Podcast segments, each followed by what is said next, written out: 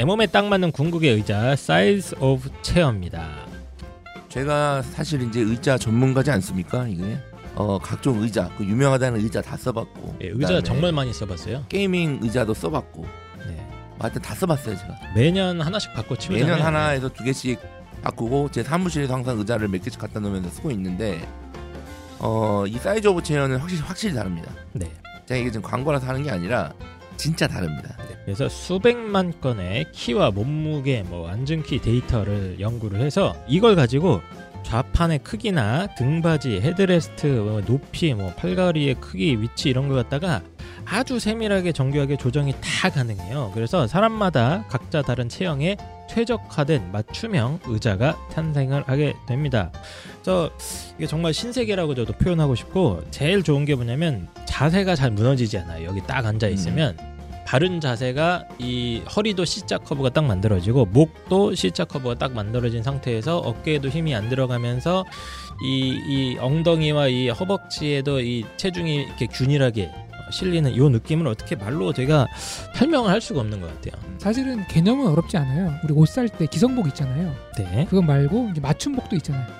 맞춤복 사러 가면은 팔, 목, 둘레 다 재가지고 맞습니다. 맞추잖아요. 네. 딱그 느낌이라 생각하면 됩니다. 네.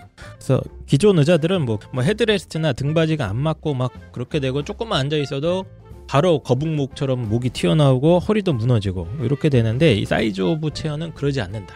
특히 그 팔걸이 때문에 좀 짜증나는 분들 많거든요. 네네. 맨날 책상에 부딪히거나 막 애매한 분들 많은데 이거 완벽하게 해결이 됩니다. 팔걸이 때문에 열받는 분들 꼭 사보세요. 지금 또 그 홍프로님은 학생용 의자에도 앉아 있어요, 그렇죠?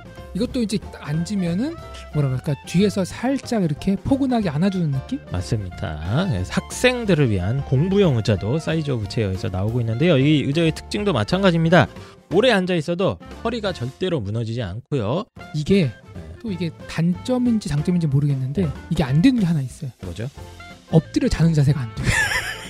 뒤에, 뒤에서 허리를 누가 손을 밀고 있으니까 허리가 딱 펴지잖아요.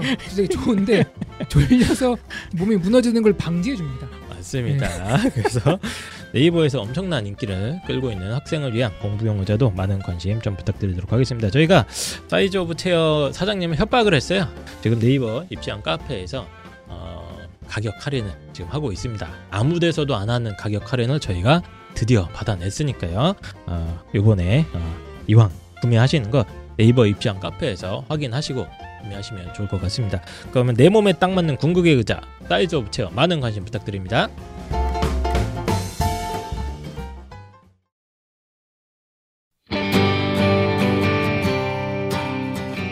입시에 대한 말 못할 고민. 이제 참지 말고 얘기합시다. 전국민 입시 고민 해결 프로젝트 입시왕 월간 탐방소 지금 시작합니다.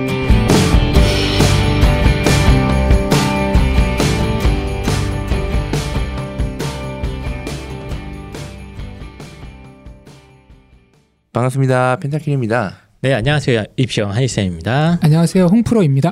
네, 저희가 거의 한 1년 다 된 것 같은데 서로 방송을 안 찍은 지가 네. 언제 찍고 그만뒀지 셋이? 모인 게 셋이 모인 지가 진짜 오래네. 오래됐는데 한 3개월 되지 않았어요? 거의? 최소 3개월은 됐을 것 거의 같아요. 석 만에 돼가지고 저희들도 지금 약간 어색합니다. 네. 같이 모여 있는 게. 네, 그래서 그 입시왕의 이제 시즌제죠. 나름 시즌제고 어, 저희가 이제 학기 개학에 맞춰서 시즌을 바꿉니다. 그래서 지난 시즌까지가 이제 아홉 번째 시즌이었고 무려 10년을 입시왕의 방송이 어, 지속이 됐습니다. 그래서 올해가 드디어 10주년. 10주년. 이게 박수 칠 일인가요 이게? 안 그래도 제가 야 팟캐스트 중에 10주년 하는 거 있나 나와보라 그래. 어? 팟빵이 좀 뭔가 해주던가 그러면 팟빵에서 없지 않나 진짜? 별로 없죠. 예, 음. 10주년은 거의 없을 것 같은데요.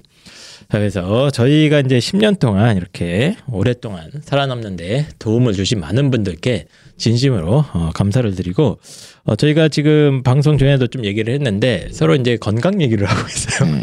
원래 저희가 옛날에는 정치 얘기 많이 하지 않았습니까? 네. 젊었을 때는 막 예, 혈기왕성하고 하니까 뭐 옳고 그름 그렇지. 무엇이 정이냐 비전 어. 미래 이 세상이 이렇게 돌아가면 안 된다 이런 얘기를 많이 했는데 뭔 요즘 소리야 맨날 야 소개팅 이번에 몇, 어떻게 할까 잘못될 이제- 어. 아, 요즘 이제 건강 얘기하고 서로 아, 좀 그렇네요. 이제 저희도 이제 살짝 아, 중년의 길로 아 근데 제가 이게 참 이게 격세지감을 느낀 게 지금 학부모님들을 보면 내 또래야 사실은 이제는 그런 분도 어, 있죠.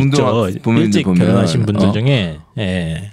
그러니까 이제 옛날에는 분명히 이제 확실히 이제 어머님이었다는 느낌 이제 학부모님들 보면 어머님이다 음. 이런 느낌이었는데 지금은 그냥 동네 누나 같은 느낌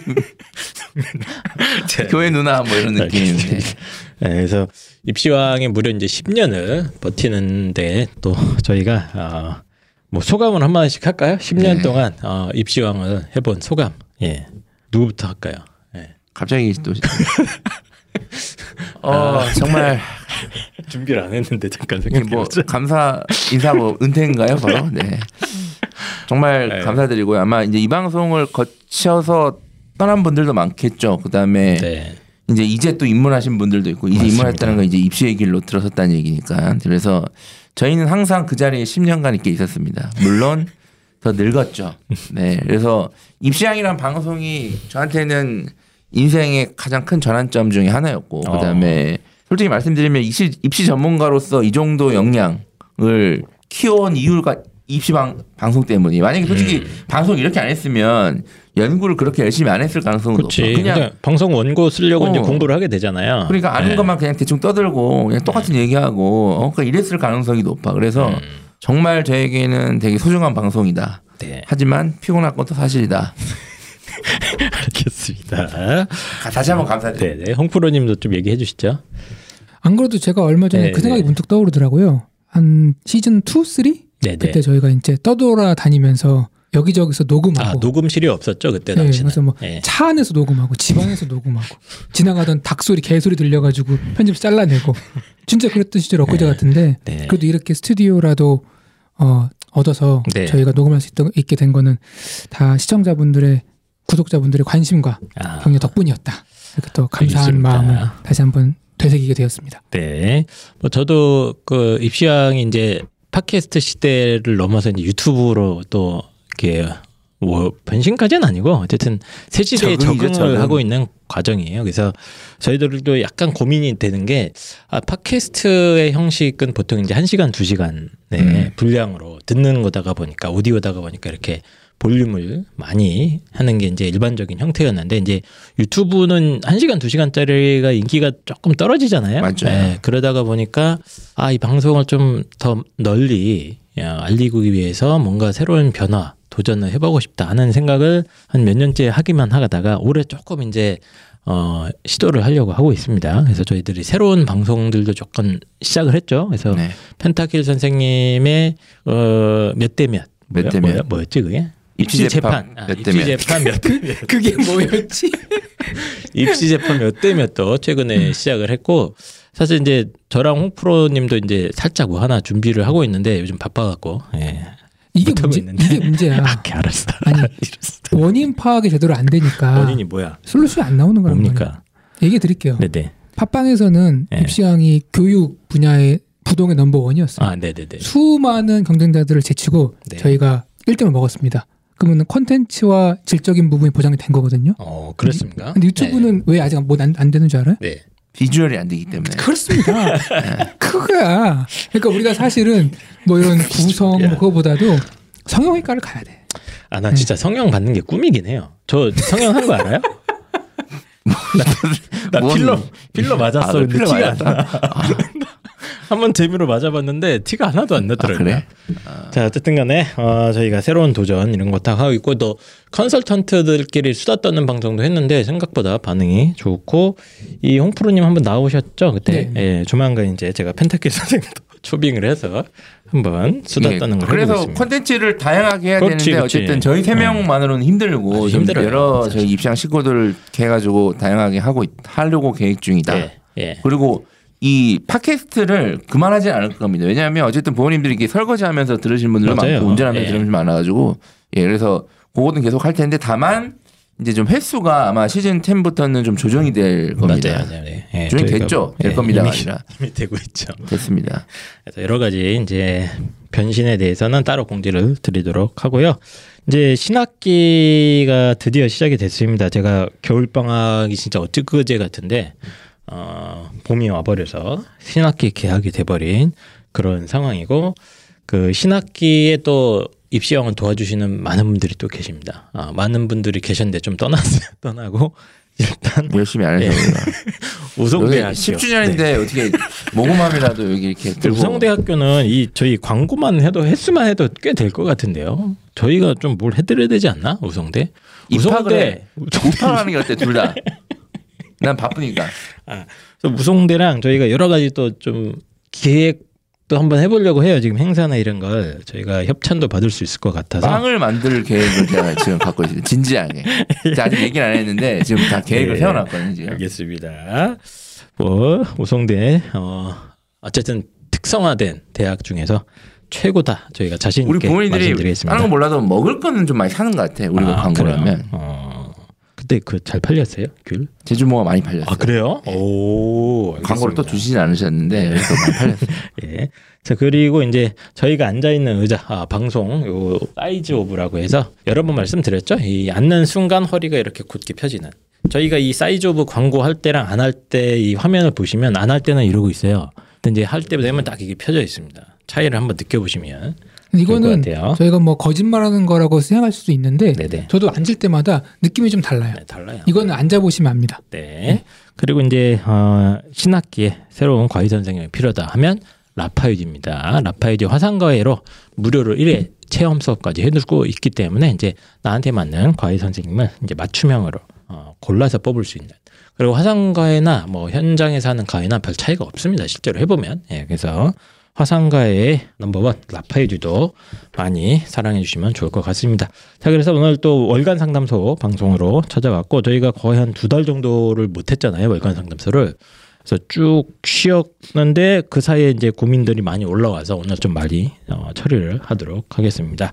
어, 다시 한번 말씀드리지만 네이버 입시왕 카페 고민 상담 게시판 어, 있으니까 거기에 고민을 어, 남겨주시면 저희가 고용은 하지 않았으나 어, 정성껏 상담을 해주시는 상주 컨설턴트들이 계십니다. 거기서 댓글로 선배 선배 학부모님 예, 예. 계시죠? 예.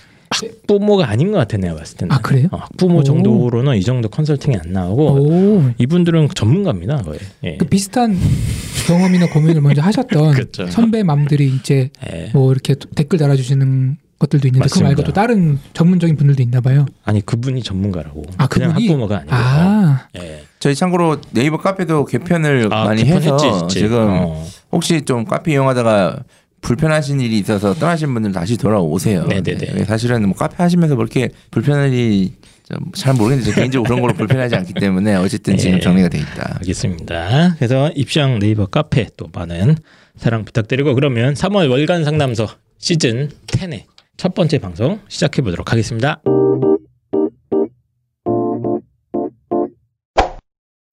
우리 항상 그런 얘기 하잖아. 등록금 값하는 대학 다니고 싶다고. 압도적 스케일 취업률 72% 전국 1위 대학 최초 철도 운전면허 교육기관 철도 물류대학 일상이 글로벌. 영어로 생활하는 국제학습형 기숙사. 주소만 한국이다. 우송대학교 3년 연속 전국 취업률 1위 대학교 우송대학교. 우송대학교 하면 상징적인 게 바로 철도 물류 대학입니다. 철도 물류 대학.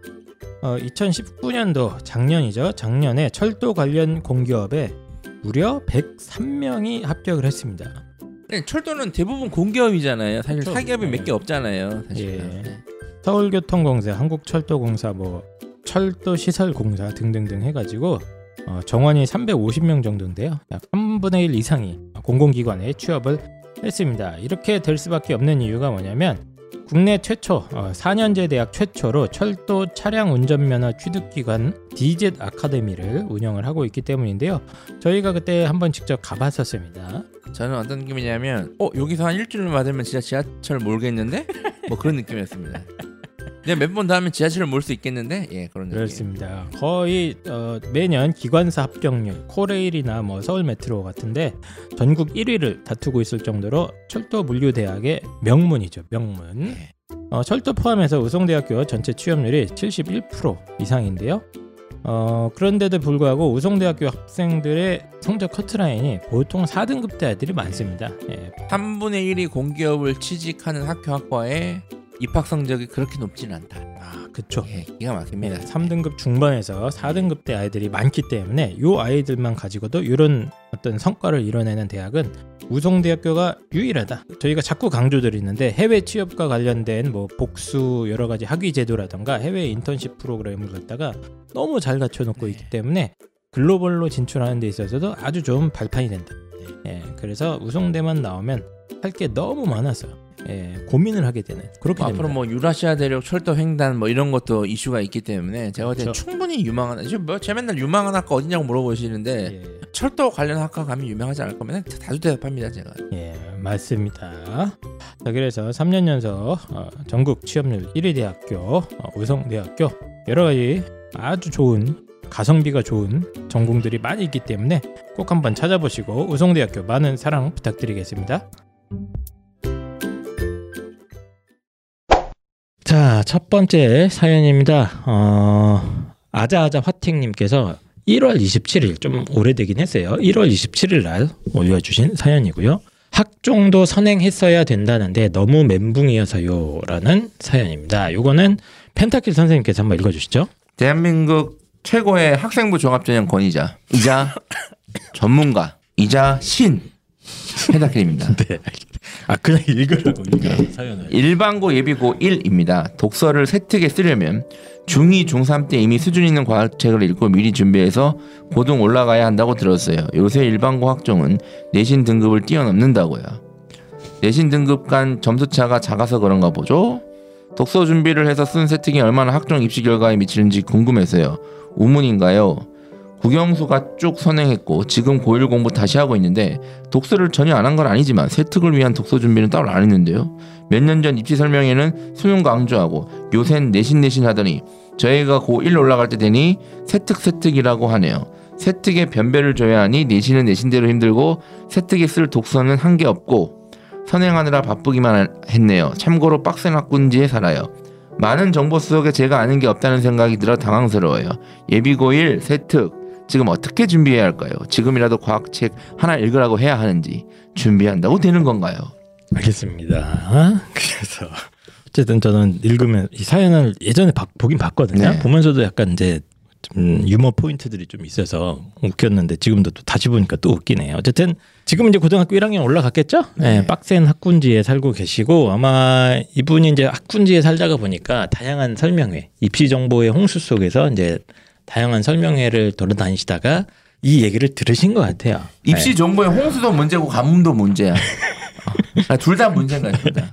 예, 그래서 이제 그 설명회에 딱 갔는데 어머니 세특이 중요합니다. 세특이 중요하고 요즘은 일반고에서도 내신 등급이나 이런 거 다 비슷비슷하기 때문에 학생부 종합전형에서는 무조건 세특으로 해야 됩니다. 근데 세특에 어 독서가 지금 독서가 어머니 다 사라지지 않습니까? 근데 이제 세특의 독서를 활용하는 게 최고의 방법인데 이 세특에 올릴 독서를 할 책들을 미리 중학교 때 다 읽어 놓으셨어요? 어머님들 안 읽어 놓으셨죠? 큰일 났습니다. 라는 이 내용을 아마 들으신 것 같아요. 네. 들은 것 같습니다. 그래서 뭐 질문은 이제 정말로 아, 이렇게 독서를 넣은 세특이 학생부 종합전형에 엄청나게 유리해서 내신도 막 뛰어넘을 수가 있느냐 요거 아마 질문하시는 것 같고 두 번째는 이제 세특을 위해서 지금이라도 빨리 책을 읽혀야 되는가 요 질문을 해주신 것 같습니다. 그래서 이제 제가 이거를 펜타킬 선생님한테 이제 읽게 한 의도는 아시겠죠? 네. 예, 학종의 신, 학종의 god, 권위자 아, god of 학종. 학종 그 자체. 누가 그러더라고요. 신 신과 귀신의 차이가 뭐냐고. 뭔지 아세요? 뭡니까 신가 되게 어려운 생각을. 해봤는데 잠깐만. 신과 귀신의 차이요? 네. 네. 다 그냥 귀신인데 네. 많은 사람의 믿음은 신이래요. 아. 그러니까 어쨌든 귀신 중에 하나인 거죠. 음. 아직 잘 모르겠어요. 네. 자 일단은 아니 아까 요, 아까 네. 자기 셀프 소개하는데 웃겨가지고 음, 네. 난 내가 부끄러웠는데 당당하게 하시길래 네. 아 이제 전문 방송이 되셨구나. 네, 전문 학종의 방송이 된지 오래됐습니다. 학종 귀신, 학종 귀신. 어, 또 어감이 좋지 않아요? 학종 귀신. 아우, 저 사람 귀신 같네. 네. 아, 어떻게 이, 이 설명의 내용을 우리가 받아들여야 되는지. 제가 이제 예. 요즘에 제 방송 저희 방송 듣는 분들 제 또 개인 방송 보시면 아시겠지만 제가 항상 말씀 많이 드리거든요. 음. 이런 설명회를 어떻게 해야 된다? 친구한테 소개시켜 줘야 된다. 어, 내용이 너무 좋으니까. 그렇죠. 어. 이런 설명이야말로 주변 엄마들한테 열심히 홍보를 해서 소개를 시켜줘야 돼요. 그리고 나는 안 가는 거예요. 아, 왜 나는 안 갑니까? 누군가는 당해야. 되기 때문에 들어야지. 누군가는 당해야 돼요. 누군가는 속아야 돼요. 이건 경쟁입니다. 어. 그러니까 이런 좋은 설명회를 권장을 해주란 말이야. 어. 아 근데 이게 뭘 속- 속는 게 뭐 있어? 세특 중요하잖아. 어? 세특 중요하고. 솔직히 전 세특이 중요한지도 잘 모르겠고 네, 이제는 학생부 종합에서 뭐 예를 들면 지금 뭐 동아리나 자율활동 기록이 축소되니까 뭐 봉사도 없어지고 독서도 없어지니까 세특 세특 하는 게 이제 요즘의 트렌드입니다. 그래서 어? 이게 이제 한의쌤도 요즘에 제가 또 입시를 하면서 매년 깨닫는 게 많은 해가 있고 그냥 깨닫는 게 별로 없는 해가 있거든요. 네. 작년에 정말 많은 걸 깨달았어요. 제가 아, 또 그래요? 입시 전문가로서 네. 어, 한 단계 또 이제 귀신이 됐는데 네. 한 단계 더 큰 귀신이 됐는데 네. 아 아무리 논리적이고 합리적인 얘기가 중요한 게 아니구나 뭐, 그런 생각을 예전부터 했는데 더 크게 했습니다. 무슨 말씀이에요? 그러니까? 네. 예를 들어서 독서를 뭐 이렇게 제가 이게 이게 왜 말이 안 되는지 논리적으로 설명해봤자 네. 어차피 그거 안 믿으시는 거예요. 이 꽂히신 분들은. 어, 그러니까 그냥 가시면 돼요. 그런 독서실 그냥 독서 가시면 되고 네. 이제 이, 이 사연에 물론 이분이 그런 건 아니겠지만 이분도 이상하니까 사연 올린 거잖아요. 네. 근데 여기서 설명해 가서 얘기한 게 미리 준비해서 오- 올라가야 된다. 이거 제가 시즌 2인가 3 때 했던 얘기거든요. 이거 뭘요? 책을 미리 읽고 고등학교 입학하자. 아 옛날에. 어. 아 옛날에 예전에. 이게 그러니까 옛날에 예전에. 독서가 되게 많이 쓸 때가 그렇죠. 있었어요. 중요했을 때. 그러니까 고등학교 가면 바쁘니까. 그러니까 독서 제목만 쓰는 정도가 아니라 그렇죠. 책 내용을 막 쓸 수 있을 때가 있었습니다. 꽤 오래 전에. 제가 독서를 처음에 이제 아마 방송에서 얘기한 게 그런 식으로 얘기했을 거예요. 이제 먼저 중학교 때 충분히 읽고 올라가야 된다. 음. 그래야 덜하다. 그 다음에 제가 그 다음 단계로 제가 뭐라 그랬냐면 이 얘기를 했어요. 읽고 올리지 마라. 음.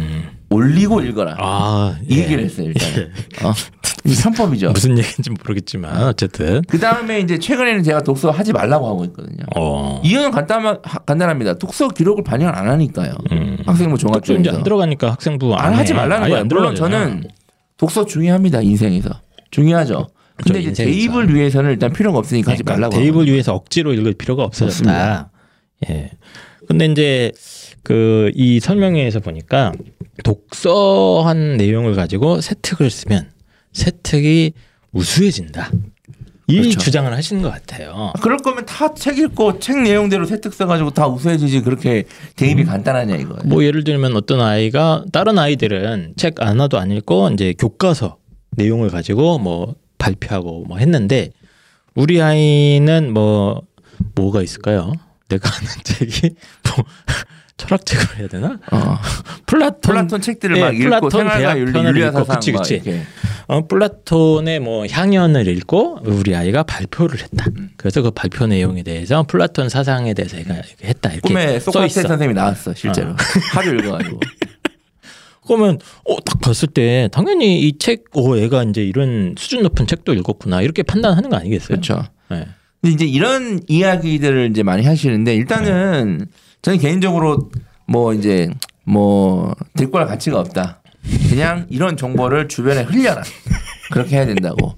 그러니까 부모님들도 설득하려고 하지 마세요. 그냥 이제는 어차피 어? 근데 오늘 또 방송이 고난도로 아 난이도가 잠깐만 오랜만에 우리, 시즌 우리 지금 처음 방송인데 난이도 올리면 않겠습니다. 정통으로 하자고 죄송합니다. 새로 오시는 분들도 있기 때문에 예. 일단 말이 안 되고요. 일단은 네. 말이 안 되는 이유에 대해서 일단은 설명을 드릴게요. 네, 우선은 간단하게. 학종은 성적이 제일 중요합니다. 네. 만약에 플라톤 책을 엄청나게 읽은 윤리와 사상 5등급 때. 플라톤이 누군지 모르는 윤리와 사상 1등급 누가 더 학종에서 경쟁력이 있냐 이거예요. 아, 네. 선생님 너무 극단적인 거 아닙니까? 아니 저는 플라톤 책을 많이 읽은 2등급보다 그냥 플라톤이 누군지 모르는 뭐 플랑크톤이요? 이런 사람 이런 애 1등급이 훨씬 나아요 대입에서는 어쨌든 어 어쨌든 그렇고 두 번째는 학교에서 수행 평가로 뭐 이렇게 우선 아, 제가, 제가 제가 자꾸로 철학관데 플랑크톤 플랑크톤이라는 게 너무 웃겼어요. 아 죄송합니다. 예. 예를 들어서 그 수행 평가 같은 거로 독서 같은 거 하면 당연히 해야죠. 해야 되는데 음.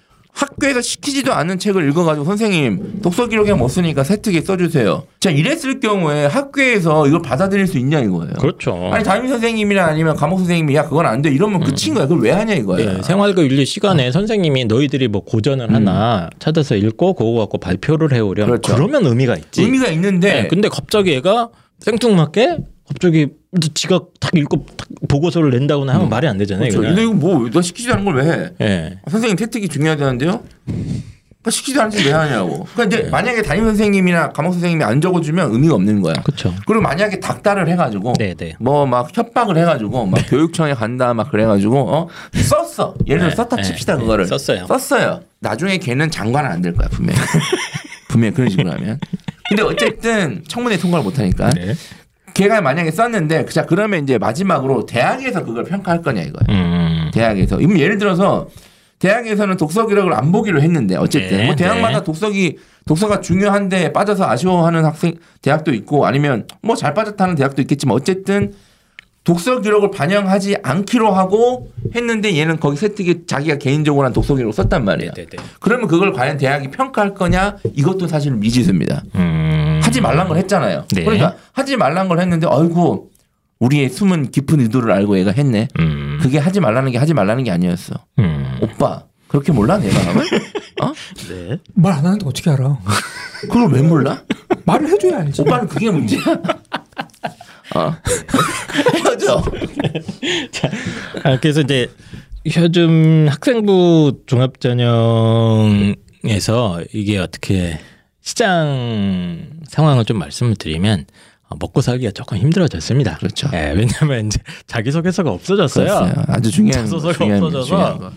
어 그리고 어 대학들이 이제 막 면접도 막 없애버리는 학, 학교들이 많잖아요. 아, 면접도 많이 없어지고 면접 시장도 많이 이제 일부만 살아남고 이제 하고 그리고 이제 학생부 기록이 간소화되다가 보니까 사실은 뭐 컨설팅이나 뭐 하는 사람들이 개입할 수 있는 여지가 줄어들었어. 음. 그러다가 보니까 이제 이분들이 먹고 살 길을 찾아야 되지 않습니까? 음. 네, 어떻게든 나의 상품을 만들어서 어, 이제 팔아야 되는데 예. 네, 그 시장이 저는 지금 개인적으로는 이 세특 시장이다라고 어, 많이 좀 생각을 하고 있습니다. 요즘 이제 여기 빡센 학군지라고 했는데 저도 어떤 일을 하고 있는지 알고는 있거든요. 그 시장에서 그래서 뭐 학기별로 뭐 이렇게 하고 뭐 그- 책을 넣어주네 많이 그런 게뭐 있어요? 이래요. 프리미엄 세특 관리, 어 있다니까요. full 패키지. 어, full 패키지. 아, 있어요? 예. 아, 진짜 의대 빠르다. 의대 붙잖아요. 한 어. 두배 세 배 뛰어요. 거기서. 그냥 의대라고 붙으면 안 되죠. 또 medical로 얘기를.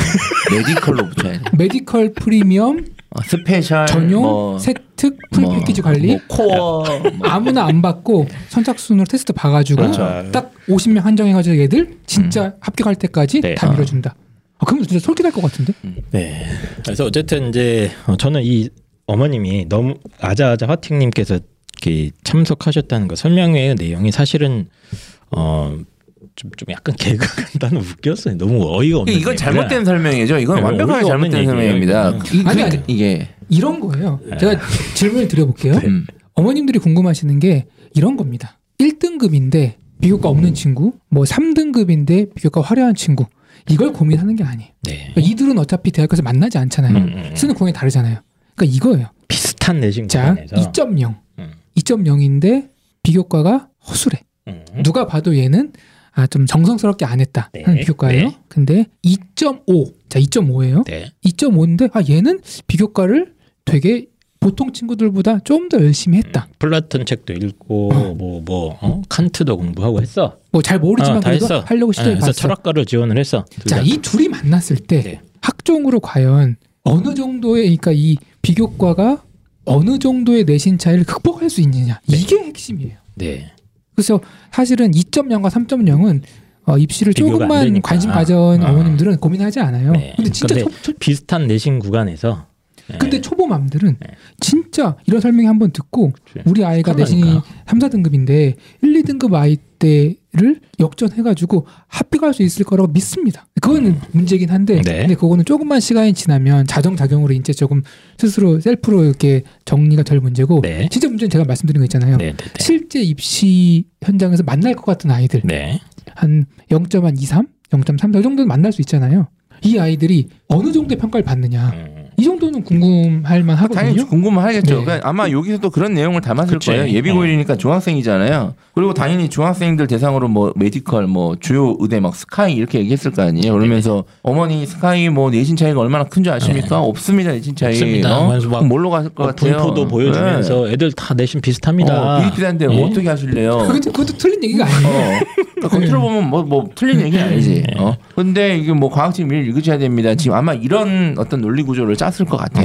내가 봤을 때. 그리고 이제 끝나고 어, 세특 관리 프로그램 그렇죠. 거기에 이제 과학책이 이렇게 몇 개 탁탁탁 들어가서 네. 어, 뭐 서울대 필독도서 고전이랑 탁탁 넣어서 이제 탁 넣어주겠다 하는 거지. 그 관리를 지금 명문대 대학원생이 주도적으로 해서 그것도- 아이들이 이끌어준다. 그치. 그럼 솔깃하, 네, 그럼 솔깃하잖아. 예. 그러니까 그거를 친구들한테 좀 친구들한테. 솔깃하잖아. 전파를 계속 솔깃하니까 전파하시고. 솔깃한 걸 팔아야 주변 엄마들이 산단 말이야 그런 걸. 어?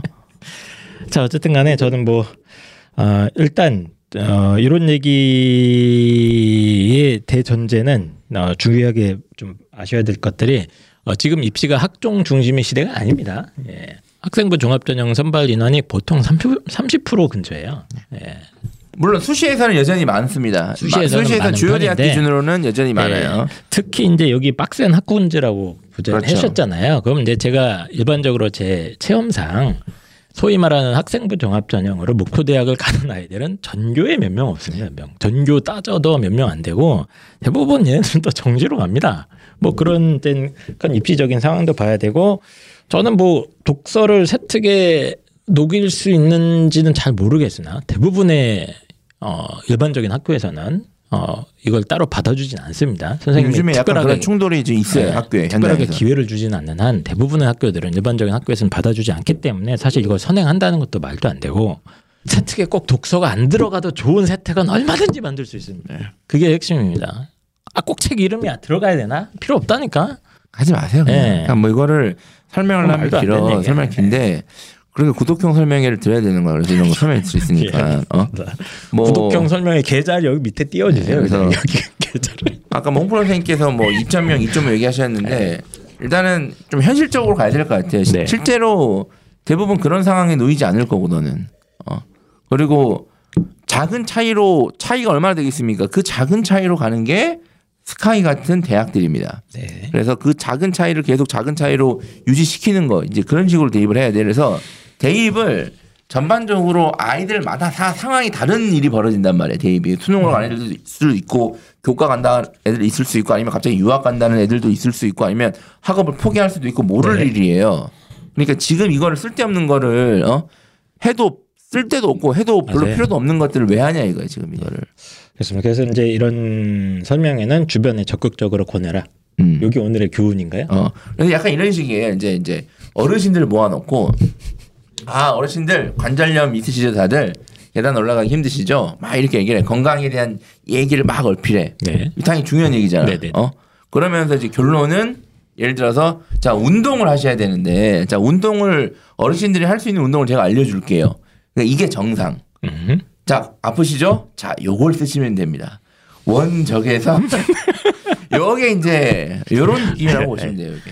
자 어쨌든 어, 또 아자아자 화팅님 뭐 멘붕될 필요도 없고 뭐 학종을 선행한다는 이런 얘기는 뭐 저는 하여튼 어, 듣- 학종 선행은 제가 처음 듣는 처음 듣는 원입니다. 듣도 보도 못하죠. 하여튼 학종 선행. 창의적이 쓴것 같습니다. 아, 먹고 살기 힘든 사람들이 많다. 뭐 저는 그렇게 생각을 했어요. 학종 선행은 진짜 네, 와. 진짜. 자, 그럼 그 다음 사연으로 넘어가도록 하겠습니다. 자, 두 번째 사연은 활력 충전님께서 3월 2일 따끈따끈하게 올려주신 사연이고요. 제목이 축구 동아리 지원해도 될까요?입니다. 이거는 홍프로님께서 읽어주시죠. 일반고 2 이과입니다. 진로가 정확하게 정해지지 않은 상태입니다. 다른 과목보다는 수학 과학을 좋아해서 이과로 지원했고요. 성적대는 중간 정도입니다. 근데 녀석이 2학년에 축구 동아리를 들어도 되냐고 몇 번을 물어보네요. 음. 스포츠를 좋아하고 특히나 축구를 좋아합니다. 체육학과로 진로를 결정하지 않은 상태인데요. 스포츠 동아리를 할 경우 학종으로 스포츠 관련 학과가 아닌 일반 학과를 지원할 경우도 괜찮을까요? 아이가 행복하게 스트레스를 날려줄 무언가는 될 듯 하지만 학종으로 지원할 경우 어떨지 궁금합니다. 이제 곧 동아리 선택이 있을 거라 염려됩니다. 네. 야 꼭- 근데 예. 이게 솔직히 같은 질문인데 네. 되게 다른 형태로 물어보네요. 그 학기 초에 항상 나온 질문이죠 이건. 학기 네. 초가 아니라 학기 이거, 이거 초에 그거잖아요. 이제 동아리 그, 선택해 그 뭐라 그러지? 이름도 이름도 까먹었어. 그 진로 적합성인가? 전공 적합성. 그거 관련된 네, 거잖아요. 맞아요. 전공 적합성 뭐 해갖고 뭐어 뭐 애가 뭐 경영학과 가려 고 그러면 무슨 경영 동아리를 하고 어 의대 가려 고 그러면 의대 동아리를 가고 뭐 이제 그런 교대 준비생이 아, 교육봉사. 그렇지 이제 뭐 네. 그런 이제 어 뭐라고 해야 되냐 전형적인 어떤 어, 어 뭐라고 합니까 편견 어떻게 보면 고정관념이 있다 보니까 이제 이런 질문이 매년 올라옵니다. 고정관념인데 반박할 논리도 사실 딱히 없어요. 아니 교대에 가서 선생님 되겠다는 애가 아 그래 내 친구들은 그냥 학교에 있는 뭐 미디어 동아리 뭐 봉사 동아리 할 때 나는 먼 곳에 가서 아이들을 직접 가르쳐 보면서 음. 내가 과연 미래 교사로서 자질이 있는지 확인하고 아 진짜 내가 가르치면서 보람을 느꼈다. 음. 어 그러면 이거 그건 좋은 거예요. 나쁘지 않아요. 그냥. 어. 그거를 그거를 원점을 타격해야 돼. 원점? 원점. 그 무슨 얘기? 어그 교대에 가려고 하는데 교육봉사 동아 활동이 맞습니까 이게 아니라 음. 네가 진짜 원하는 게 그 진로가 맞냐 이거야. 네가 원하는 게 초등 교사야? 음. 확실해? 네. 너 후회 안 해? 너, 후회 안너 합니다. 평생 너 초등학교 어 중학 뭐야 초등학교 1, 2학년 학생들이 맨날 지나가다가 막 어 침 뱉고 음. 어막 시판 던지고 그래도 행복하게 아이들을 다 지도할 수 있어? 네. 어? 상관없어요. 어? 아이들은 사랑으로 이끌어줘야 됩니다. 그렇지. 그러면 인정. 네. 자, 어쨌든 간에 이제 이 사연은 근데 매년 반복되는 사연인데 조금 더 이제 그 극단적으로 약간 이제 축구 동아리를 가고 싶은 거예요. 그리고 뭐 공부를 수학과학도 좋아하고 하고 자연계고 뭐 성적대는 중간이라고 하는 것 같아요. 공부를 아주 잘하진 않지만 아마 3등급 근처가 아닐까. 그리고 아이는 아직 진로가 미정인 상태인데 축구를 너무 좋아해서 얘가 어머니 제가 학교에서 어, 축구를 하면서 공부 스트레스도 풀고 어, 건강도 이렇게 챙기고 하겠습니다. 이런 음, 이제 얘기를 하니까 어머님이 놀라신 거죠. 그래서 얘가 체대 갈 것도 아닌데 어, 축구 동아리 해도 되는가 이런 질문입니다. 자 일단 축구 동아리 해도 됩니까 안 됩니까? 이거만 빠르, 빠르게 그냥 저는 반대입니다. 네. 저는 개인적으로는. 축구 동아리는 반대다. 네, 제가 웬만한 동아리 상관없다고 하는데 그 중에서 가능하면 하지 말라고 하는 게 몇 개가 있거든요. 네. 대표적으로 이제 운동 관련 동아리, 음. 스포츠 관련 동아리. 그 다음에 이제 방송부 네. 이런 것들. 근데 이제 이 방송이 나가면 또 방송부 하는 부원이 또 뜨끔할 텐데. 네. 그 다음에 이제 교지 편집부 이런 것들이거든요. 네. 하는 건 많고 정기적으로 뭘 해야 되고 노력은 많이 하는데 별로 딱히 뭐 이렇게 쓸모도 없는 것들. 음, 그러니까 여기서 핵심 하는 게 많다는군요. 그렇죠. 하는 게 너무 많다. 그- 아 근데 이제 뒤에 거는 그런데 축구부는 하는 것도 하는 거지만 진짜 이거는 뭐 왜냐면 지금 대학에서 축구 선수 뽑는 게 아니잖아요. 그렇죠. 학생 뽑는 거란 말이에요. 그래서 네.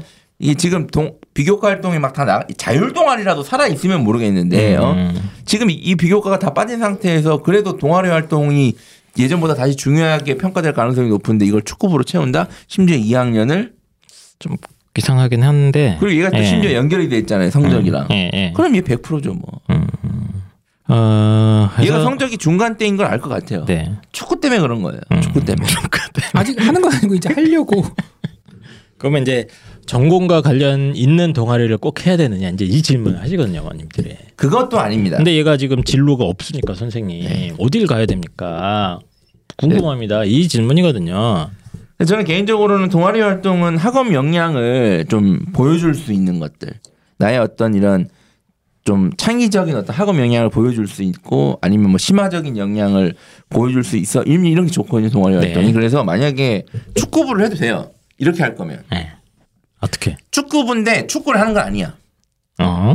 그냥 이제 축구 관련된 분석을 하는 거야. 아, 아 축구. 예를 들어서 축구공 뭐 감아차기 뭐 말아차기 뭐 이런 것들 아, 뭐 인사이드 뭐 물리학 물리학적 적으로 법칙을 이용해서 공의 스핀이나 이런 걸 그렇죠. 뭐 수학적으로 분석을 한다거나 이렇게 시속 몇 킬로를 찼을 때 어떻게 되고 음. 이런 거에서 이제 물리학적인 이론을 만약에 도입을 하면서 한다던가 어, 오. 아니면 뭐 인문계다 그러면 예. 자 축구라는 게 되게 경제적 가치가 엄청난 거잖아요. 아, 축구 산업. 그렇죠. 어. 이런 식으로 해서 한번 그러니까 이런 식으로 연결해서 내가 학업 역량을 보여준다던가 네. 하는 것까지는 뭐뭐 이해할 수 있는데 네. 그렇게 하지 않을 거란 말이에요. 그러니까 이 보통은 그냥 축구를 하고 싶은 그러니까 거예요. 축구를 하고 싶은 거잖아요. 축구를 그냥. 하고 싶은 거예요. 그래서 축구 동아리는 좀 너무 나간 것 같다. 네. 아, 그런 얘기신 것 같아요. 그래서 뭐 근데 물론 또 이제 스포츠 동아리 한다고 꼭 체육학과를 가야 되는 건 절대 아닌데 그것도 아닙니다. 그것도. 아니에요. 물론 제가 이 네. 축구 동아리 했다고 망했다는 게 아니에요. 망했다는 게 아니라 물론 얘가 전 과목이 올 1등급이다. 어, 뭐 그러면 괜찮아요. 어, 얘가 운동도 좋아하는구나. 그럼 괜찮다고 봐. 어, 어 차피 학업 역량은 증명이 됐으니까 축구 동아리에서 어떤 인성적인 부분이나 어, 뭐 이런 건 이제 증명을 할 수 있으면 그것도 뭐 의미는 있을 수 있으나 이 아이는 지금 이제 성적대가 중간이기 때문에 근데 이게 보면 남자들 중에 축구 좋아하는 애들 중에 2, 3등급 대 애들 이렇게 많아요. 되게 아, 4등급 초반. 네네 아예 처져 있는 애들은 그냥 전반적으로 삶에 활력이 떨어져 있어서 네, 그냥 네. 관심이 없는 게 많거든요. 네. 근데 이제 축구를 좋아한다는 거는 이제 삶에 에너지가 있다는 거잖아요. 네. 축구가 순간적으로 판단을 빨리빨리 해야 됩니다. 아 그래요? 그렇죠. 그러니까 어. 패스할지 뛸지 어느 쪽으로 갈지 이거를 머리를 써야 되는 거니까 음. 기본적으로 두뇌 회전이 빠르지 않으면 음. 축구도 잘하기 쉽지 않죠. 또 축구 좋아하는 애들이 하는 것만 좋아하는 게 아니야. 일반적으로. 또 보는, 보는 것도 좋아. 보는 것도 좋아하는데 보통 누굴 좋아할 것 같아? 저기 뭐 보는 거? 손흥민. EP, EPL 프리미어 리그 뭐 그렇죠. 외국 리그. 외국 리그 언제예요 또? 그 새벽이에요. 새벽에 그러니까 성적이 그건 거야. 어? 어? 그리고 이게 이벤트를 한단 말이야. 축구는 어, 월드컵, 월드컵, 뭐 아시안컵, 챔피언스 뭐, 리그, 뭐 그렇죠. 뭐. 챔피언스 리그. 유로컵 같은 거 하잖아요. 아, 그렇죠. 몇 주 며칠간 밤샙니다. 그거 막 미친단 말고 알잖아요. 저희 때 막 그거 유로 막 2천 막 이런 식으로 아, 하면 막 네. 미친다고 애들 막 잠 안 자고 막 시커멓게 막 보고 있단 말이야. 어? 일리가 있는 얘기예요. 어. 예. 근데 예를 들어서 손흥민 맨날 주말에 하는데 보통 막 밤 늦게 하잖아요. 네네네. 아, 늦으면 새벽에도 하는데 그거 하나만 보더라도 주말에 좀 쉬- 차라리 쉬면 날 텐데 밸런스 막 무너진다니까. 음, 알겠습니다. 그래서 축구를 너무 좋아하면 안 된다. 피파에 고소를 해야 돼 이 정도면. 그리고 하잖아요. 낮에 좀 하라고 하고 게임 좀. 보잖아요. 아, 게임 한다니까 축구 게임. 그치, 또. 게임까지. 게임까지. 그리고 요새 인기 있는 게 피파 매니지먼트라고 음. 내가 직접 하는 것도 있지만 내가 구단을 만들어서 어, 유명한 선수들 이렇게 모아가지고 막 게임 같은 거 하거든요. 알겠습니다. 그러니까 되게 사실은 이거 중독이라 절대 하면 안 됩니다. FM은 절대 하면 시키면 안 됩니다. 네. 시간 많이 자, 찍게. 네, 두 분이 게임 중독자다 보니까.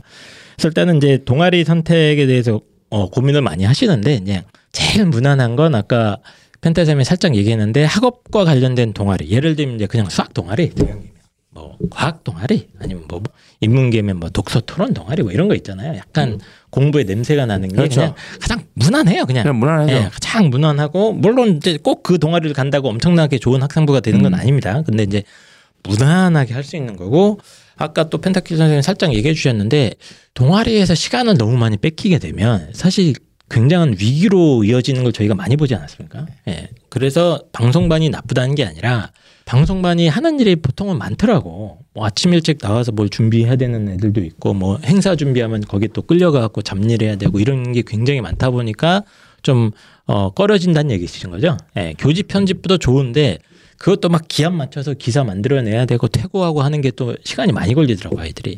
예, 그래서 이런 식으로 시간이 많이 소요가 되는 동아리는 조금 이제 어, 성적 관리에 위험할 수 있다. 성적 관리도 위험하고 투자된 거 대비 맞아요. 사실 뭐 큰 효과가 기록이 있는지도 그렇게 잘 좋지도 모르겠어요. 않아요, 내가. 봤을 때는. 이런 이런 거 없어요? 네. 난 이런 거좀 있었으면 좋겠어. 뭐요, 뭐요? 친구들 보고 방송부를 하라 그랬어요. 친구들 보고. 예컨대 미디어가 하고 싶은 애들 많을 거 아니야. 대보고 하라 그래 대보고. 진짜 입학 사정관들이 학종을 평가하잖아요. 음. 네네. 종합적으로 평가하는데 넘기면서 볼 거 아니에요? 음. 뭐 이렇게 스크롤로 마우스로 넘기나? 마우스로 넘기겠죠. 누가. 이렇게 이렇게 하지 않겠죠. 이게. 여기다가 헉! 아니 이런 동아리를 어. 와, 뭐 이런 좀 사문력이 막힌 나오는 동아리? 이런 거 좀 없어요? 없을 것 같습니다. 그런 거 없어요? 어. 아, 그때 옛날에 뭐 그 남, 핵폭탄 제조반 뭐 이런 거 있으면 몰라. 예. 뭐. 이, 이름을 바꿔야지. 뭐 응. 주체사상 연구반.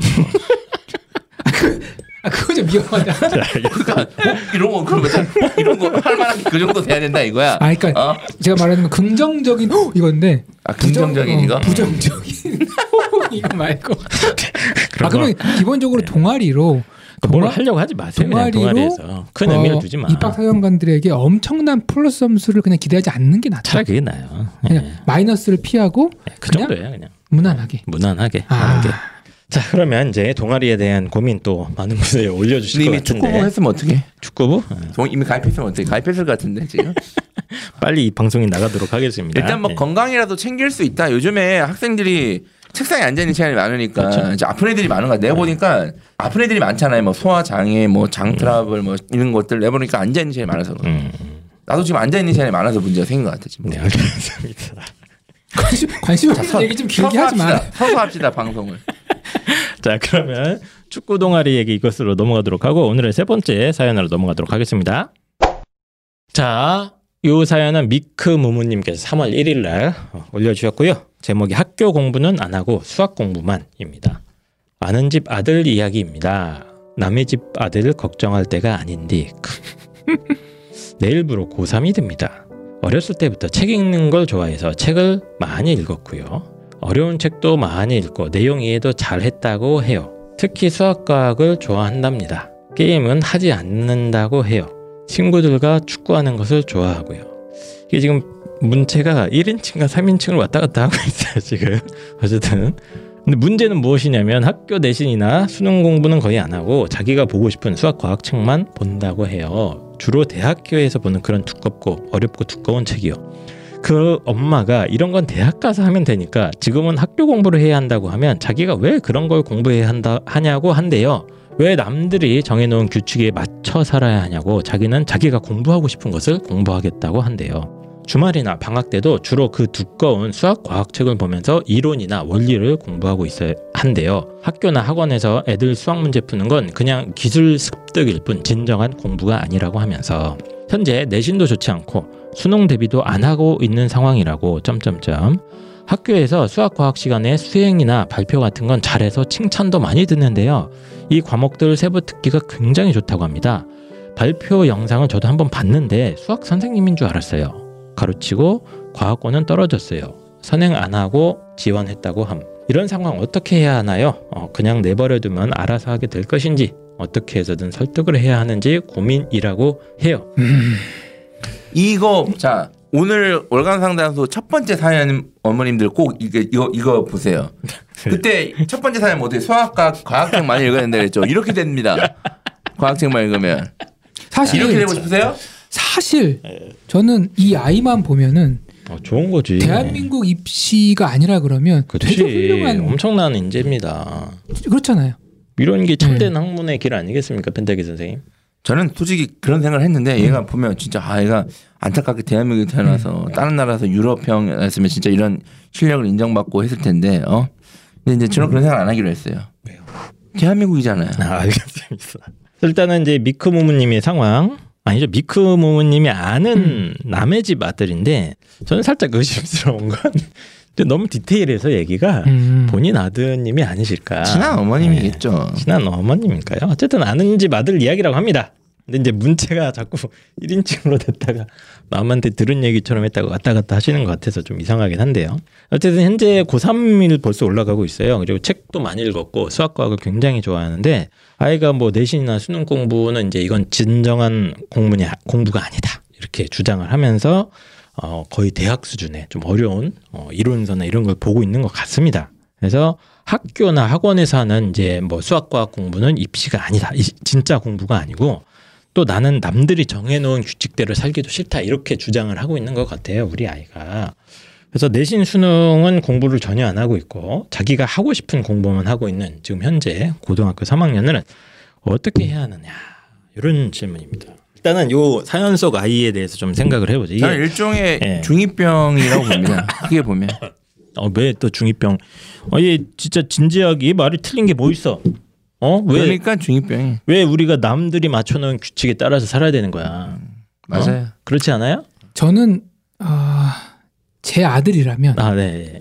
이렇게 해볼 것 같아요. 어, 예. 두 가지 옵션이 있습니다. 아, 벌써.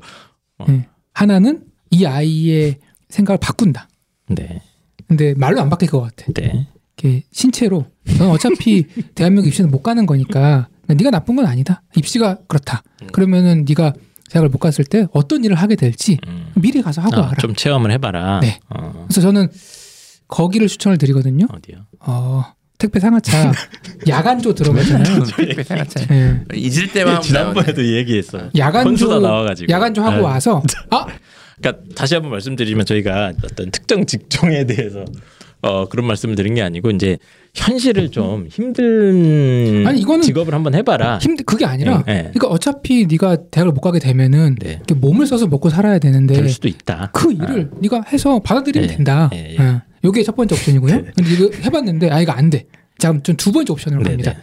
두 번째 옵션은 약간 좀 어, 반신반의한데 정상적인 방법으로 대학을 못 갑니다. 네. 공부를 못- 공부를 안 했잖아. 그러니까 네. 국어, 영어, 탐구 성적이 안 나오잖아. 네. 그래서 저는 이 아이가 진짜 수학, 과학, 수학인가요? 네. 아, 수학, 과학 쪽에 지식이 해박하다면 네. 저는 교수님에게 이메일을 쓸 거를 추천드립니다.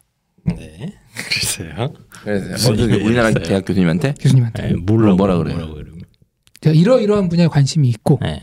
교수님에게 제자로서 어, 가고 배워- 싶다. 배워보고 싶다. 당신한테 제가 물리학을 공부해 보고 아. 싶습니다. 엄청 일단 제가 볼 땐 한 80% 이상은 매일 열지도 않고 그냥 스팸으로 할 것 같고 읽었어. 그다음에 읽었다 그러면 아우 정말 훌륭한 학생이네요. 꼭 우리 대학에 와서 봅시다. 그럼 돌고 돌아서 다시 대학을 가야 돼. 그러니까, 그러니까 자, 보세요. 그러니까 두 가지 옵션이 있잖아요. 두 가지 시나리오가 있- 첫 번째 교수님이 보고 음. 그냥 이메일이 휴지통으로 갔어. 네. 그런 교수님도 있고. 근데 교수님들이 외로운 거 아세요?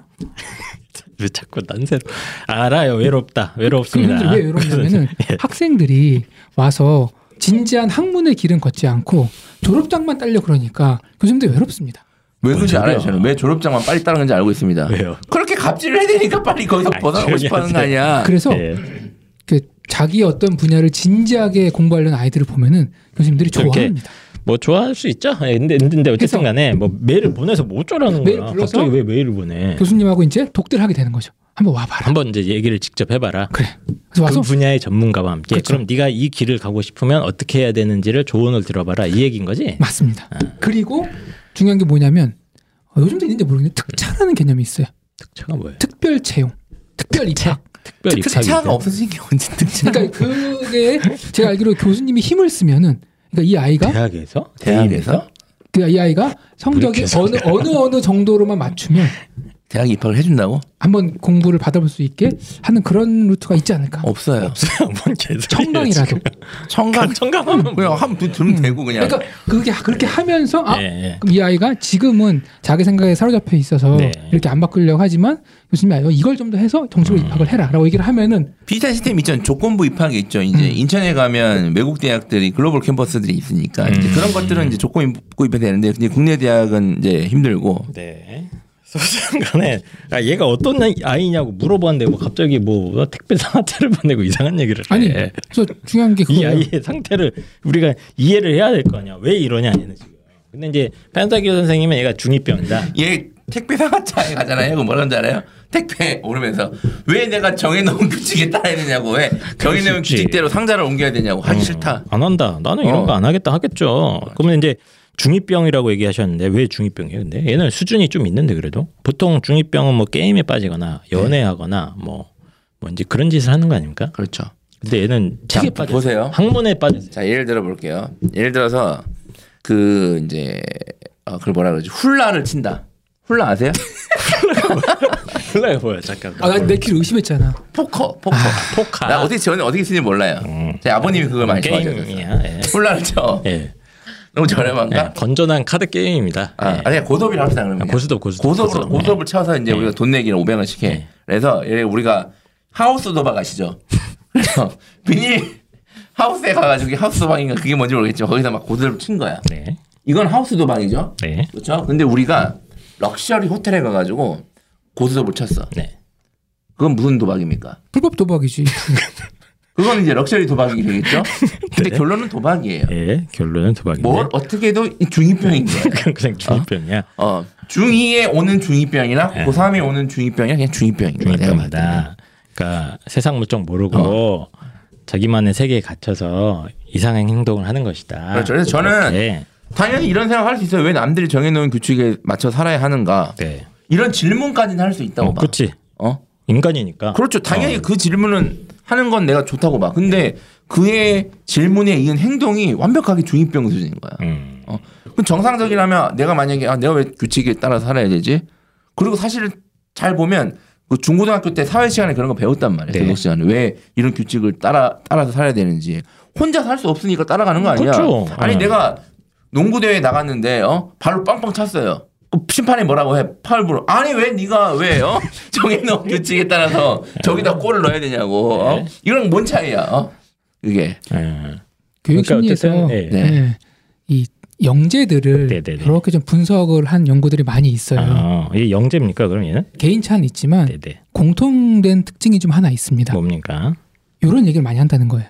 어 영재들이 어른들이 말을 하면은 따박따박 논리적으로 음, 대꾸하고 논리고 그 얘기가 틀린 건 아니에요. 음. 그리고 그냥 하는 거 되게 싫어하고 그 방금 말씀하신 거 맞아요.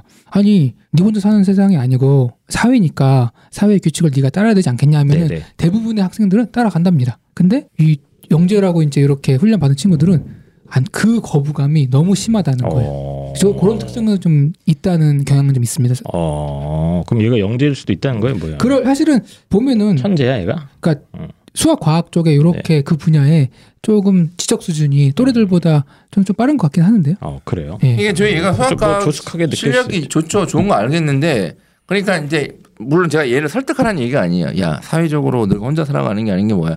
네가 나중에 어 정말 훌륭한 사람이 되면 그럼 네가 그때 질서를 받고 네. 그런 얘기를 하라는 게 아니에요.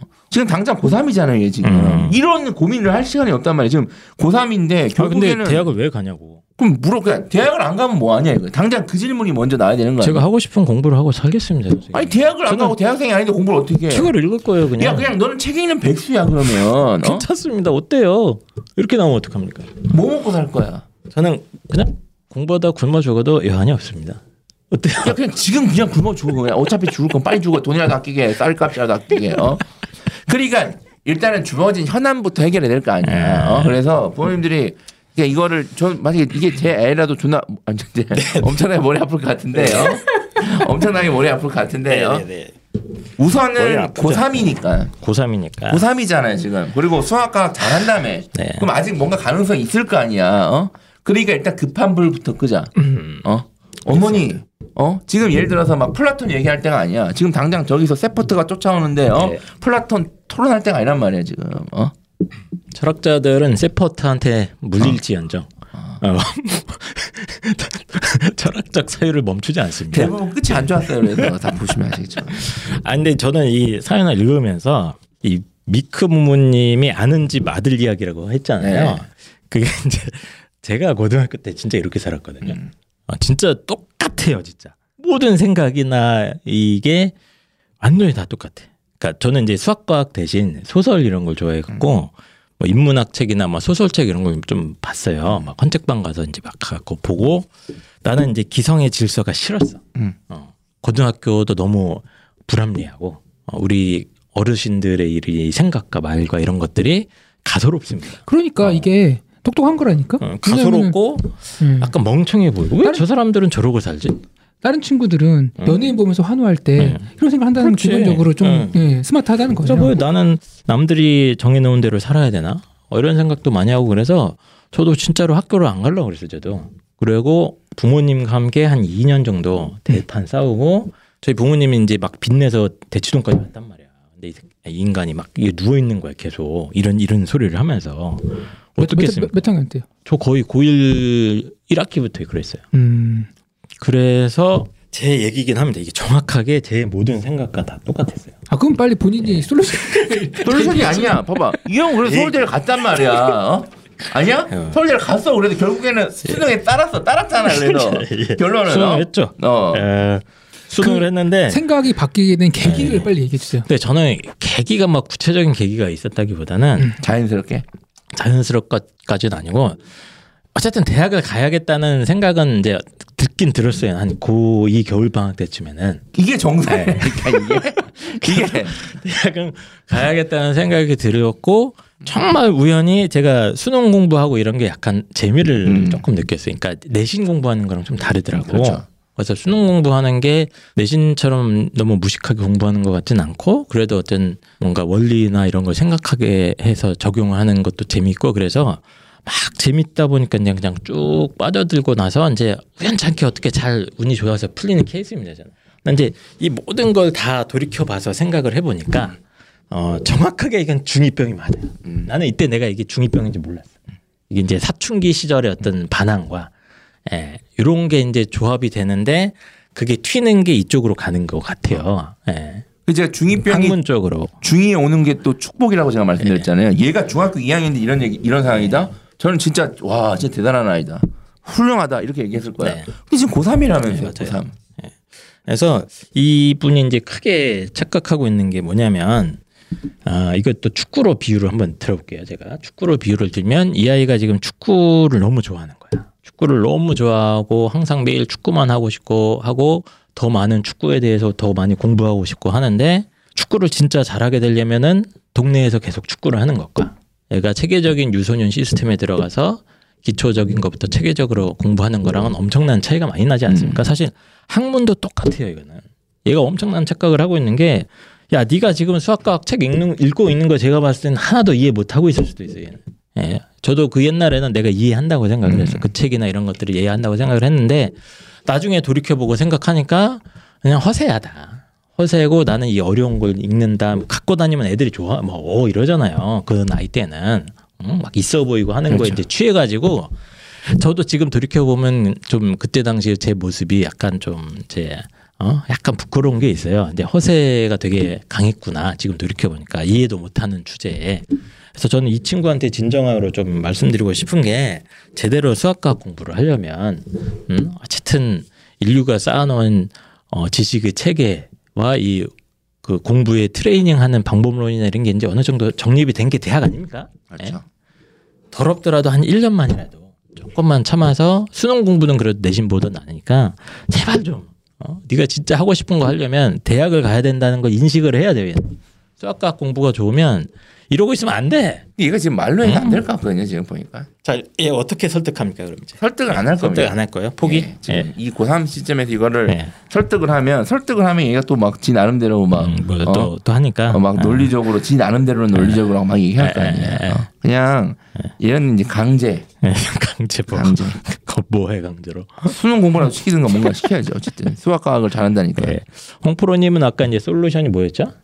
대학 교수님에게 이메일을 이메일 쓰다. 한번 봐서 이제 그 분야의 전문가랑 한번 얘기를 해봐라. 근데 우리나라 대학 교수님들 왜 이렇게 메일을 보내면 안, 답변을 안 해?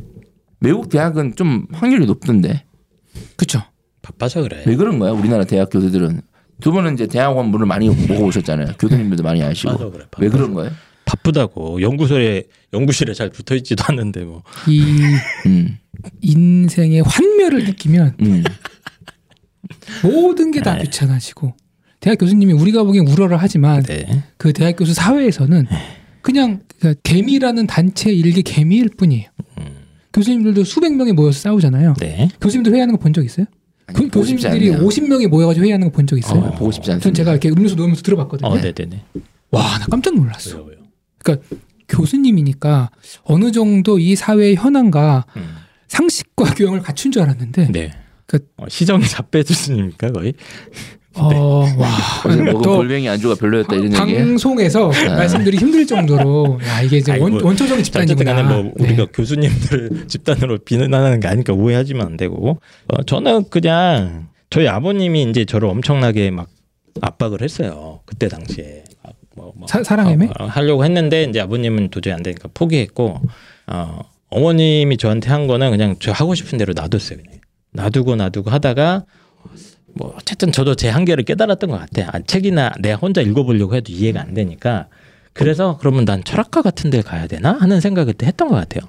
아 그럼 철학과 같은 데 가서 내가 지금 이해 안 되는 것들을 좀 제대로 공부하면 좋겠다 하는 생각을 이게 스스로 계속 이게 예, 진짜 잘된 케이스지. 보니까 얘도 예, 수학과 한 거예요. 공부를 하면서 아 이거 좀 어렵네. 예. 이건 어디서 배울 수도 없고 현우진이 예. 가르쳐 주는 것도 아니고. 예. 그럼 자연스럽게 이 분야의 전이자 아 저 대학 내가 가서 물어 이런 식으로 그게 가면 제일 바람직한 긍정적인 것 거잖아. 같아요. 어? 근데 얘는 내가 봤을 때는 그냥 공부를 안 하거나 아니면 무서워하거나 이래서 자꾸 핑계를 만드는 것 같아. 그럴 수도 어? 있어요. 예, 그렇습니다. 그래서 굉장히 어려운 사정이실 텐데 미크 부모님이 아는 집에 어머님께서는 저희 방송을 한번 들어보시고 제 경험도 있고 근데 저는 이 아이가 어느 정도 지적인 역량이 있는 친구라서 현실을 언젠가는 깨닫지 않을까 합니다. 예, 지금 자기가 아, 얼마나 그게 2년이면 2년 뒤면 어떻게 할래? 그때라도 해야지. 예. 군대 가야 돼. 군대. 군대 가가지고 군대 가면 금방 왜 지워져요. 이런 시스템? 나는 이런 시스템 군대 시스템 나를 전 내- 제가 군대 적응 진짜 못할 줄 알았거든요. 어. 저 진짜 잘해주는데. 군대는 뭐 적응의 개념이 아닙니다. 그냥 다 뭐 적응? 알았어. 알겠습니다. 그래서 어, 하고 싶은 것만 하는데 이제 공부 쪽으로 빠져서 어머님이 이제 이걸 고민을 많으시는 것 같은데 언젠가는 좀 돌아오지 않을까 좀 기다려 주시는 것도 나쁘지 않다는 생각을 저는 한번 해봤습니다. 아, 그러면 저희 상담 다음 사연으로 넘어가도록 하겠습니다.